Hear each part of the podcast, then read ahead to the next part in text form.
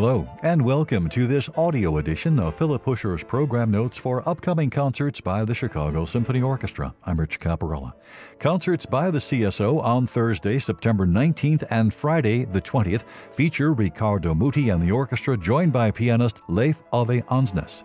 The program includes Calm Sea and Prosperous Voyage Overture by Mendelssohn, Grieg's Piano Concerto in A minor, Reverie for Orchestra by Alexander Scriabin, and Dmitri Shostakovich's Symphony Number no. 6.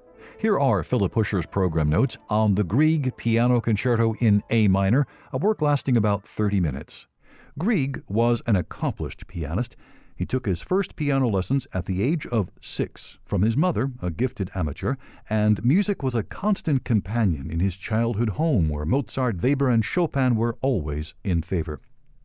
In 1858, the celebrated violin virtuoso Ole Bull, a sort of Norse Paganini who charmed everyone from Mark Twain to George Sand, heard the 15 year old play and immediately persuaded his parents to send him to the Leipzig Conservatory. For a young boy from the provinces, born the same year Mendelssohn opened the conservatory, Leipzig was an eye opening cosmopolitan music center. One of his classmates was Arthur Sullivan, who would later temporarily rival Grieg's own popularity as a composer, and his teacher, E.F. Wenzel, had been a good friend of Robert Schumann. Although Grieg later complained about the strict Germanic training during his five years at the conservatory, the experience broadened his musical outlook considerably. It was also there, under Wenzel's influence, that he developed his lifelong devotion to Schumann's music. One of the highlights of his Leipzig years was hearing Clara Schumann join the Gewandhaus Orchestra in a performance of her late husband's piano concerto. The single concerto that Grieg wrote shortly afterwards at the age of 25, by then newly married and settled in Copenhagen, is a public declaration of his affection for Schumann's score. Grieg not only picks the same key, A minor, but begins with a similar burst of cascading piano chords, a generous, if obvious, tip of the hat. But Grieg's style was already very much his own, and the melodic freshness and harmonic originality of his concerto owe as much to the folk music of Norway as to any German master. The opening piano flourish, for example, walking unevenly down the steps of the A minor scale, descending a minor second and then a major third, is characteristic of Norwegian folk song and recurs often not only in the concerto but throughout Grieg's music. The year after the premiere, given by Grieg's colleague Edmund Neupert in Copenhagen, Grieg accepted an invitation from Franz Liszt and, thanks to a government grant, went to visit him in Rome. Liszt played straight through Grieg's concerto, reading from the composer's manuscript and managing both the solo and orchestral parts with astonishing ease. I'm an experienced old musician and ought to be able to play at sight, he told Grieg. At the very end, when one G sharp in the big melody unexpectedly switches to G natural to great effect, Liszt jumped up, singing the transformed tune and shouting, Splendid! That's the real thing! Grieg was ecstatic, but Liszt also suggested that the second theme of the opening movement be reassigned to a solo trumpet. Unfortunate advice that Grieg took to heart, giving it back to the cello only in the final revision of 1906. Grieg was never fully satisfied with this concerto, and for every composer like Liszt or Tchaikovsky who acclaimed it with lavish praise, there were others like Debussy whose criticism provoked him to keep rewriting Keep on, I tell you, Liszt said after playing the whole piece. You have what is needed, and don't let anything frighten you. But as it turned out, Grieg's true talent was with musical miniatures. He wrote some 140 songs and many sets of piano pieces, and aside from a few works of chamber music, this concerto was his last work in the large scale classical forms. An earlier symphony, written at the insistence of Niels Gade, another friend of Schumann, was played only a few times before Grieg forbade further performances. As with Schumann, Grieg's piano concerto proved to be a singular treasure, a beloved and much played work without a sequel. Program notes by Phillip Huscher on the Grieg A minor piano concerto. And now on to Gerard McBurney's program notes for the Shostakovich Symphony Number no. 6.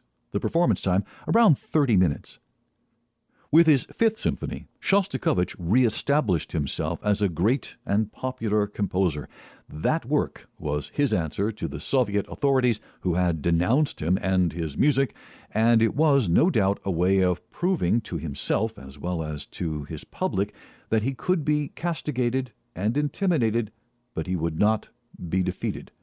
It's a brilliant and triumphant piece, although Shostakovich's own personal victory wasn't unequivocal, and in order to revive his career and maintain his good name, he had even hidden a complete symphony, his fourth, in his desk drawer, where it would remain for 25 years. For some time, Shostakovich didn't know how to follow the success of his Fifth Symphony, which had been written with great, almost life and death urgency in just three months, and which was greeted with reassuring cheers at the premiere late in 1937.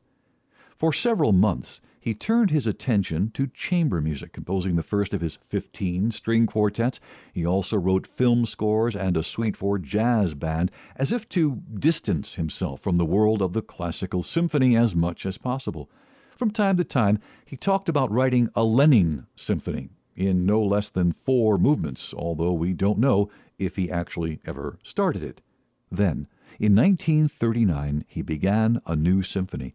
It is almost inevitably a complete contrast to the fifth, and placed side by side with that work, it calls attention to the dramatic polarity of Shostakovich's nature, the same night and day dichotomy that would eventually be apparent in the neighboring Eighth and Ninth Symphonies as well.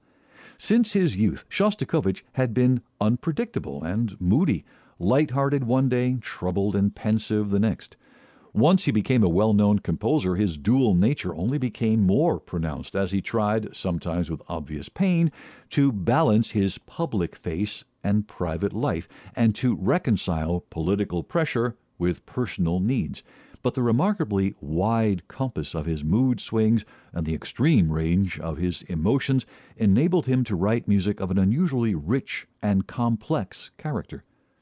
At first, music lovers didn't know what to make of Shostakovich's new symphony, particularly since it lacked an obvious theme like the compelling conflict to triumph progression of the fifth or a gripping inspirational finale. The Sixth Symphony is laid out in an unusual pattern of just three movements, with a large, somber first movement followed by two short ones, a breezy scherzo and a circus like finale. The first movement, longer than the second and third combined, is very slow throughout. It's a grand and dramatic opening statement that catches something of the danger that was in the air in 1936. It's so burdened with anxiety and desolation that it barely seems to move forward. Music of meditation, not action. And that's what distinguishes it from the big slow movements that open Shostakovich's later Eighth and Tenth Symphonies. The second movement, Scherzo, by contrast, bristles with activity. The tone is both light and sinister, sometimes alternately, sometimes simultaneously. The exuberant finale, an almost Rossinian romp, remains in high spirits throughout, although occasionally, as in much of Shostakovich's happiest music, the smile seems forced. Shostakovich thought the finale was so infectious and unthreatening that even the most fastidious critics won't have anything to pick at. And at the premiere, the audience demanded to hear it again. This strangely lopsided symphony doesn't add up until one understands that it was composed as war clouds were gathering, and that given the political situation of the time, the tragedy implicit in the first movement had to be masked by the cheerful public face of the conclusion. It was the same kind of duplicity with which Shostakovich was only too familiar, and at which he had by now become a master.